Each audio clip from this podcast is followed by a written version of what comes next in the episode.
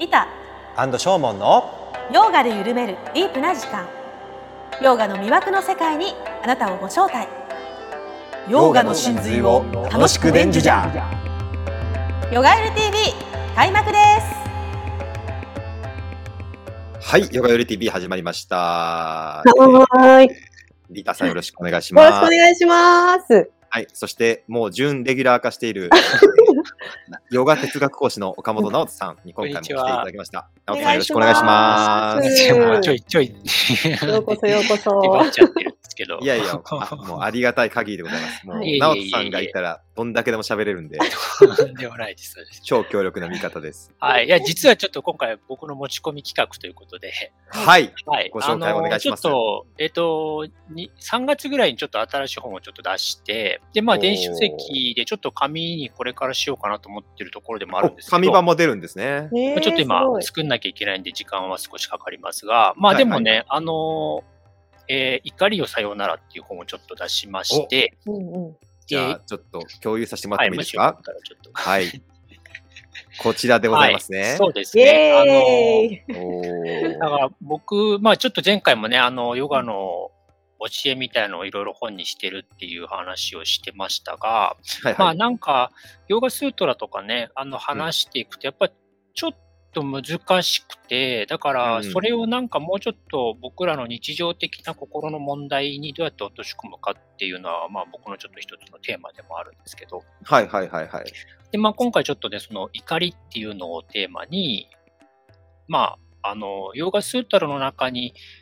まあ、サンスカーラっていうね言葉が出てくるんですけど、うんうんうん、あの僕たちが今目の前に現れている現象とか、うんまあうん、目の前にあるものの印象っていうものは過去の自分の、あの影響、まあ、潜在的な印象によって、えー、なんていうか現れてるで、そういう考え方がありますね、うんうんうん、だから僕はそれを今ちょっとヨーガのその心理学的な意味でサンスカーラ理論みたいなふうにちょっと読んでいて、うん、つまり僕たちが過去に作ったさまざまな印象が目の前に現れているので、うん、結局はその自分が何かに対して怒ったり悲しんだりする印象そのものは自分の過去の行いによって生まれているし、あるいは今こういうふうにさ、なんかねいろんなことを考えたり怒ったり何かこう喜んだりすることの印象がまた未来の自分の印象となって現れてくるっていうふうにちょっと捉えてみると、まあ、今起きている怒りの原因は過去の自分の、うん、様々な、えー、心の印象、喜びとか、あるいは願望を持ってたりとか、うんうん、何か人に対して批判的な印象を持ってたりとか、そういったものが今の自分の怒りの原因になっていたりとか、うんうんうん、あるいはやっぱり四六時中ね、人をこう見下したり批判したりするような人はどうしてもそれが未来の自分の苦しみの怒りの原因になったりする、まあ、そんな話をちょっとまとめて本にして、うんまあ、できるだけ分かりやすくなんかこう書ければいいかなと思って書いたんですけど、ちょっとねお二人も読んでいただいてはいどうでした？このサンスカーラって、うん、あのまあ仏教にもよく出てくる用語で、うん、でまあヨガあのヨガスートラにも出てきますけど、まあ、一番難しいとこじゃないですか、うんうん、あの仏教でも結構、まあ、五運に入ってくるし、はいはいはい、あとはあの十二支縁起っていうこうブッダがですねこの苦しみがどっから生まれてどうやって召していくかっていう、うんあのまあ、じゅうにこ の, あの因縁っていうのを述べたやつがあるんですけど、そのにばんめとかに出てきて結構重要なんですけど、はいはいはい、結構訳せないというかこう一言で説明できないっていうのが。ちなみにえ仏教だと何て呼び方するんですか？えサンスカーラです。行です。あサンスカーラあでもあ行かそうかそうかそうかはい、はいはいうん、行っていうのはサンスカーラって訳すんですけど、で今回直人さんおっしゃってたように和解にあのヨガスートラって抽象的な話が多いから。うんで、あの、具体的な、あの、怒りっていう具体的なもの、そして、あの、具体的な、なんていうか、事例をたくさん挙げてもらってて、うん、あの、サンスカーラの理解っていうのがすごく進むなと、あの、思いました。はい。また、あの、三田さんも、じゃあ、感想を。はい、はい。あの、ありがとうございます。あの、本当に、そういう形でね、ヨガ哲学を、広めてくださってすごい嬉しいなっていうのと、あのやっぱり同じことを私はしてるなと思ったんですけど、まあ個別でカウンセリングすることもあるんですけど、例えば今だとママさんたちに対して、あの、子育てでイライラしている。そういうママさんたちに対してその怒りっていうのは、過去に原因がある場合が多くて、まあ、もちろん今の現象の中で反応してるんだけど、怒りすぎてるってあるじゃないですか。別にそこまで怒んなくても。怒り、怒りが乗っちゃ、乗っかっちゃってるんですよね。で、乗っかった部分が、やっぱりその過去の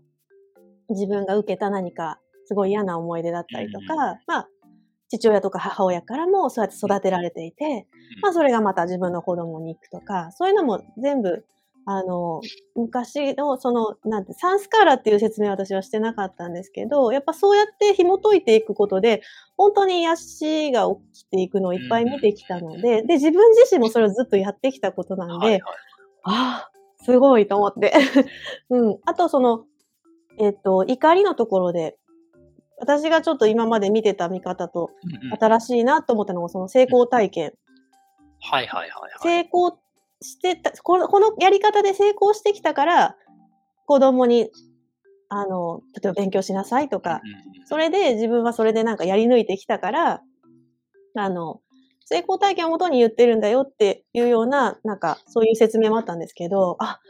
なるほどなって、そっちの視点じゃなくて、いつも、そうじゃないと、なんていうのかな、ダメだみたいな、ねばならない的な、あの視点で言ってるのかなっていうのがあったんですけど、またちょっとそれもすごい新鮮で、でもこの考え方が広がっていくと、はいはい、本当に怒りすぎちゃって人生ダメにしちゃう人って結構いるじゃないですか。うん、なんでそこが分かるとだいぶ本当にあの目の前の人悪くなかったりするんですよ。うん、そうそうそう、子供は何にも悪くなかったりするので、うん、そこがね、なんで自分がこうそんなに反応しちゃうのかっていう原因がね、うん、分かると手放しやすいですよね。そうですよね。で、あの本の中でいくつか理由を書いてるんですけど、その中の一つがやっぱ、うん、あのさっき今ねリタさんがおっしゃっていただいたように、まあ、喜びとか成功体験みたいなものが怒りの原因になる。ね、それがすごい意外で。で、この話は、うん、あの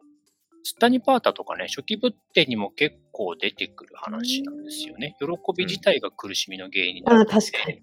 あのまあ、いわゆるさ、簡単に言うと煩悩なわけですよ。うんうん、だから僕たちは、うんうん、基本的には喜びを追い求め、苦しみをでなんとか自分から引き離そうとして生きてるわけですけど、うんうん、結局そういうふうにじゃあなんか喜ばしい経験をすると、それが起因となって、例えば簡単に言えばね、なんか昔、なんていうの、自分が勉強がすごくできて、親からもすごいね、すごいねって言われて、うん、すごく快感があると、結局それが何かのきっかけで、うまくこう、テストの点が落ちたりとか、なんかね、あの進学した時に、えー中学校は成績が良かったけど、高校だと悪くなった時にまたそれがすごく失望感とか、はい、そうですね。そういう劣等感に変わってしまうというふうに、うん、結局は自分が何か強く得た快感自体は、まあ、苦しみの原因にもなるという話ですね。うん、だから、うんうんうん、そういうのはちょっとなんかあのエックハルト・トールさんのペインボディっていう考え方、ご存知ですかね。なんか私はそれからなんかその要はその自分が同じような、まあ、シチュエーションなり何かで、えー、イラッとするときに、まあ、悲しみでもそうかもしれないですけど、その過去の体験がえっと同じようにこう感情がわってくるじゃないですか。それをなんかペインボディとかって、あの、ペインボディ、痛みの体がまだ残っていて、それが立ち上がって反応してるんだっていうような考え方があって、あ、そ、そうだなと思って、で、その視点からやってたんですけど、結局ヨーガでも全部説明つくんだな、みたいな。うん、まあそういう潜在的な印象が残ってるってことですよね。そうですね。うん、だからそういうのに、気づくと、いや、本当は目の前に起きてる出来事に問題はないんだけど、うん、それをなんかジャッジしてしまう自分の価値基準とか、そうですね、そういうものが何かずっと生まれていて、うん、それによって僕たちはすごくその目の前のものにイライラしちゃったりする。うん、単純になんかそのね、自分がすごく仕事できてると、その快感によって、なんかね、あの、ちょっと仕事の遅い人に対して腹が立ったりイライラしてしまったりとか、うん、本当はそういう基準って、なんていうか、ないはずなのに、自分の何かそのね、うん、成功体験みたいなものを元にして、なんか そ, そのパターンだと、例えば自分が仕事ができてできない人に対してなんでこんなんできないんだよみたいなのでイライラするっていうのと、もう一個自分が我慢してて、俺はこんなに頑張って頑張ってやってんのになんだよみたいな、そっちの怒りもなんか生じるパターンをなんか見てきてる。はいはいはい。うん。だから、どっちにしたって別に、あの、自分の問題なんですよね。うんうん、だからそういうのを、なんていうか、手放すっていうかね、うん、あの、考えて洞察していくと、割とその原因が結局は自分にあったっていうふうに気づくことで、その怒りそのものが消化されるっていうのはすごくあると思います、ね。ありますね。実際ね。はい。ちょっとお二人が、しょっぱなからですね、私は、サンスカーラと怒りの関係とか何にも説明してないのに、いきなり、すいません。メインボディとか飛ばすな、みたいな感じで。飛ばしてますね、また。これ、冒頭ですからね、まだ。これ、あれ、これ、あの、最後のエピローグとかじゃないですからね。飛ばしたな。もうちょっとソフトな話から。まだプロローグですから、あのみんな、みんな、あの、サンスカーラって何とか、とかから入らないと分かんないと思う。そうですね。そうそう、サンスカーラって何ですか、はい、ちょっとまずはですね、あの、はい、いきなりヨーガスートラだ、サンスカーラだって出てきたんで、まあ、あの、ヨーガス、ナオトさんはですね、あの、ヨーガスートラの本も書かれてて、まあ、そのヨーガスートラの中にサンスカーラっていう概念が出てくるんですけど、うん、まあ、その辺のまず話、ヨーガにおいて、うん、あのヨーガスートラの中で、まあ、サンスカーラってはどんな文脈出てきて、で、あの、それが、まあ、な、どんなものか、そしてどんなふうに怒りと関わっていくかっていう、これ、まあ、まあ、概要ですね。大きなところについて、うん、あの、まずお話伺いたいなと思うんですけど。よろしいですか？はいはいはい。あのー、すごいちょっと、スートラの話になると、まあ、かなり、あの、壮大な話にはなるんですけど、うん、一つは、まあ、ヨーガスートラ、まあ、インドのね、あのー、古いヨーガの古典ですね、瞑想について書かれた本ですけど、うん、あの、その中で、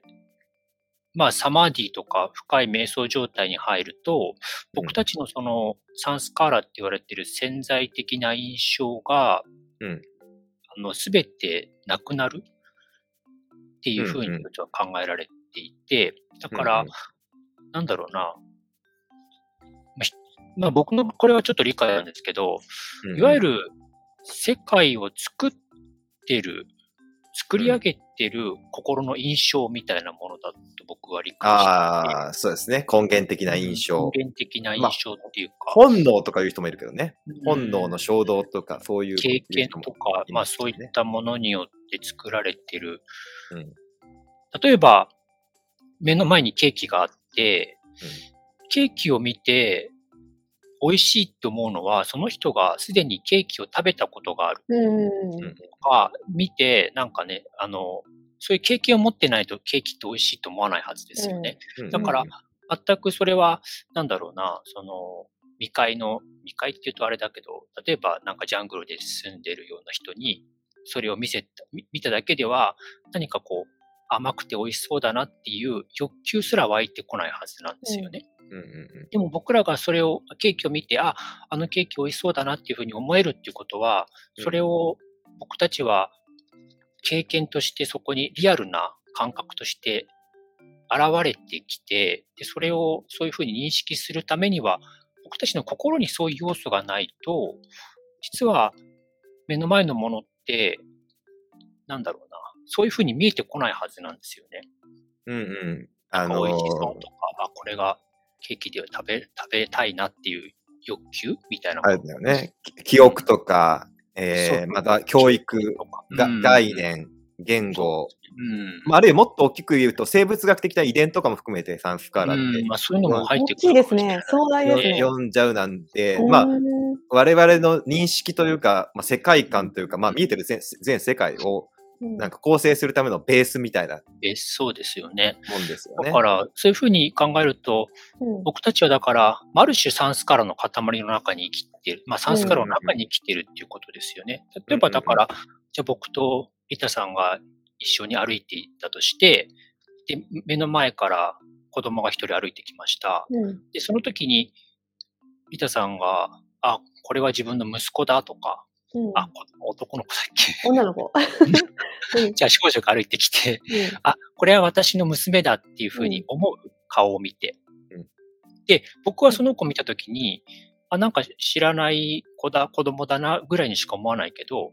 それをリタさんが見たときには、あ、その子は私の娘だ。うん、愛らしい娘だっていうふうに思える、うん、その、違いがあるわけですよね。一人一人。あ、はい。うんうんうん。そういうふうに。なんかだから、うん、実はその僕たちは目の前のものを同様に見てるわけではないっていうことですよね。そうですね。本来本来同様であるはずのものが、うん、それぞれのサンスカーラによって、うん、あのそれぞれの世界になっちゃってるんですよね。そうそうそうそう。違ったものとして見えてるはずなんですよね。だからそういう意味で。ちょっとさっきの怒りの問題に触れるとすると、何かの対象に対して腹を立てるかどうかも結局は人それぞれ違ってきたりするわけですよ。そうそうそうなんです、そうなんです。うん。うん、本当に怒りのスイッチが違うから。そうそうそう、全然違うんですよね。だからそれはその人が一体どういうサンスカーラを、まあ、つまりそのことに対しての潜在的な印象を持ってるかっていうのを、まあ、考える必要がある。ということですね。まあでもだからそれ以前に僕たちはまずその一つの理解として目の前のものをある、あるがままのものとしては見てないということですね。うん、そうですね。ただ現実的にはそれが悪いって言ってるわけじゃなくて当然ねリタさんが目の前にいる女の子を自分の娘だっていうふうに思うっていうのはその在家的な心の表れとしては当たり前だしまあそれは当然なんだけどそこの中にまたいろんな心の問題が起きる原因っていうものがあるってことをちょっと認識しておくっていうことでしょうかね。そうですね。ちょっと大前提として直人さんに確認したいなと思うのが、はいはいはい、サンスカラって基本的には無意識だと思うんです。あもう自分では、えーっとうんうん、コントロールできない領域に位置していて、だからヨーガスートラでも語られるサンスカラってなんかほぼ最終段階というか、もうサンスカラがなくなるっていうのはもうあのサマーディの中でも、もう最高、最初サマーディに達したときにサンスカーラがなくなるというような。うん、まあ、徐々に消えていくっていうふうに、まあ、僕は理解してますけどね。うん、だから一般人は基本的にはコントロールできないっていう理解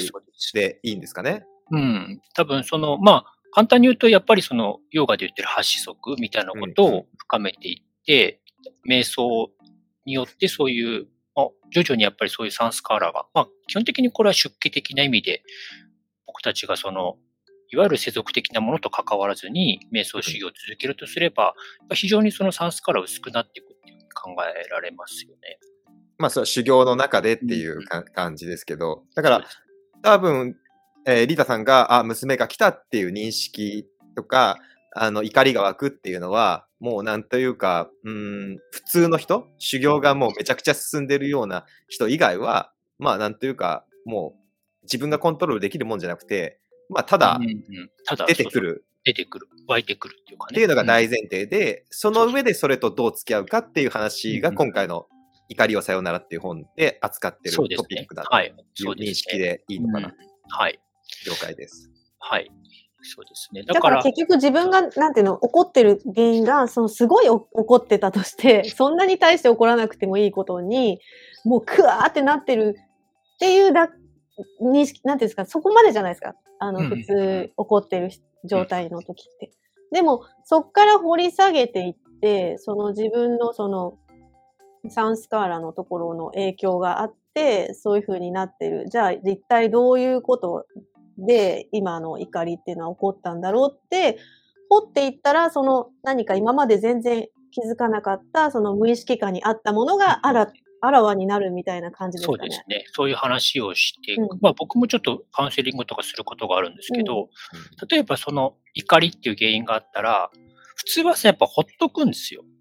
みんな。あ、ただ単にさ、まあ、や, やり過ごしていきますよね。そう、やり過ごす。まあ一つはでも、例えば、そうそうそう。うん、なんか、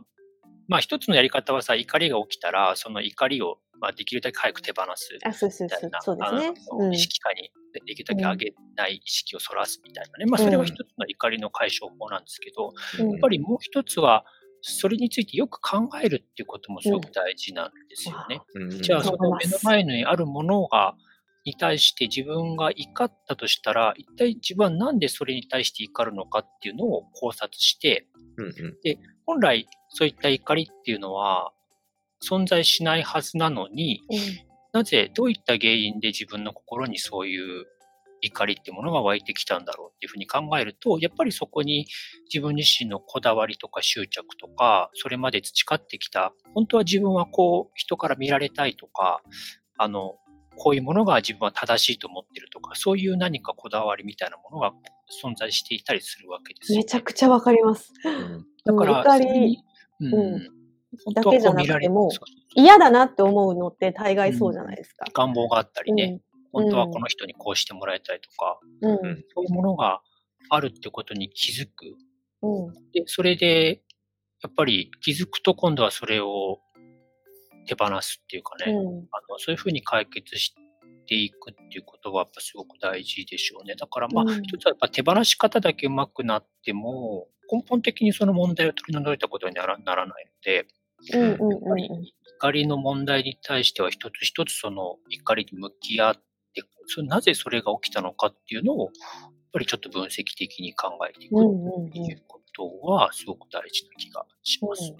うんうん、多分そういうのは一般の方は嫌がるっていうか、そうね、向き合いたくないっていうか、あ、だって相手が悪いんじゃん。そうそうそうそう。だってあいつがこういうことしたから。うん、私もでもその問題って結局さ、その人がいなくなっても、うん、また別の同じ人を見てきてくるんだよね。そうなんですよ。だからそういうのは。その人の根本の怒りがなくならない限りは。ならないとやっぱ難しいですよね。うん、だからそういうふうに考えて、一つ一つ。自分の怒りの種みたいなものを積んでいくっていうことですよね。だからちょっと そ,、うん、そういう話をあの書いた本ですね、うん。そうですね。この本の中ではもう徹底的にこうなどうやって怒りが生じてくるかっていうのを、うん、そのシステム、その、うん、まあサンスカーラっていうあのそのまあ深層心理というか、まあまあ、心のメカニズムですよね。そうですね。深層意識。うんうんそのメカニズムを、まあ、ベースにどうやって怒りが生じてきて、で、最終的には、あの、怒りの原因は他人にはないと。うん、で、あの、最後な、なんかあ、すごいなと思ったのが、一番最後の方で、直人さんが、あの、怒りの原因は ひゃくパーセント、ひゃくパーセント 他人にはないみたいな。言い切りましたね。言い切りましたね。そうですね。これはすごい、最終結論で力強く言ってて、あ、いや、それはすげえ本当、本当だけど、なんか改めてそうやって力強く言ってもらうと、なんか、あ、きっとみんな安心するんだろうなっていうのをすごく思いましたね。うんうん、そうです。まあ、それはもう僕のあの本を書いた時のもう最初からの結論ですね。いやいや、でも、でもあれはすごくいい、一番最後にあのセリフがあって、すごく、あ、いい、あの、いい締め方だなと思いましたね。長野さん、仏教だとどういう感じなんですか？その怒りっていうもの。いや、全く一緒ですよ。全く同じ、うん、サンスカーラからうん、そう、全く一緒で、うんうん、まあ、これはちょっと次の回ぐらいに喋ろうかなと思ったんですけど、あ、そうですか。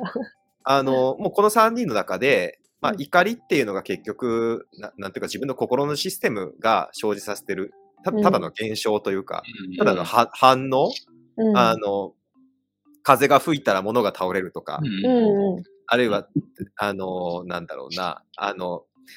水、水素をも燃やしたら、うん、あの、水、水と酸素ができるみたいな。え、ちょっと待って、じゃあそれプラクリティじゃないの？あ、プラクリティなんですけど、まあ、まあ、プラクリティっていうか、まあ、その現象ですよね。また専門用語来た。はい、まあ、現象、化学反応とか、物理現象と同じレベルで、怒りってのはただ単純にシステムとして湧いてるだけなんだと。うん、だから、あの、目の前の他人、よく他人が悪いとかそう言われるけど、まあ、うん、そこには、あの、原因はないっていうのは、うんうん、これは仏教でも全く同じなんですよ。うんうんうん、で、ちょっと次のテーマで喋りたいなと思ったのは、うん、あの、結局、それはわかると。うん、それは全て空なんだとか、大丈夫いただいたりもするし、うんうん そうねうんうん、それはわかると。でも、で、手放し方？じゃあどう手放すか、あるいはどうヨーガなり仏教の実践がそこにこう寄与するのか、そこを助けてくれるのかっていうのが結構大きな問題になってくると思うんですよ。でそれについてちょっと話したいなと思うんだけど、おー、いいですね。それは直人さんって別の本も書いてるんだよね、それについて。あの瞑想のあ、瞑想の本はそう、何冊か。その、あの本読んでて、それは、どうやって、じゃあ手放していくか、怒りを手放していくかについては、うん、これ、これも参照にしてねって、直人さんが、あ、あの、挙げてたと思うんですよね。はいはいはい、そうですね。はいはいはい。瞑想の本だったと思うけど。うん、瞑想の本を挙げてました、ね。うんうんうん。なんか、あの、そこの話をね、ちょっと、あの、深掘っていきたいと思います。ああ、ありがとうございます。はい。はい、ちょうどにじゅうごふんぐらい経過したので、あの、楽しみ。はい、ここで一回切って、じゃあ次回は、その怒りと、まあ、まさにプラクティ、プラ、プラクティカルな意味で、どういうふうに向き合っていくかっていうことについて、直人さんに引き続き話をお伺いしたいと思いますので、よろしくお願いします。よろしくお願いします。はい、じゃあ今日はありがとうございます。はい、ありがとうございます。ヨガユル ティーブイ、今回も最後まで見てくださってありがとうございました。ご意見、ご感想等お待ちしています。メールアドレスは、プロフィール欄、概要欄にございます。それでは次回もお楽しみに。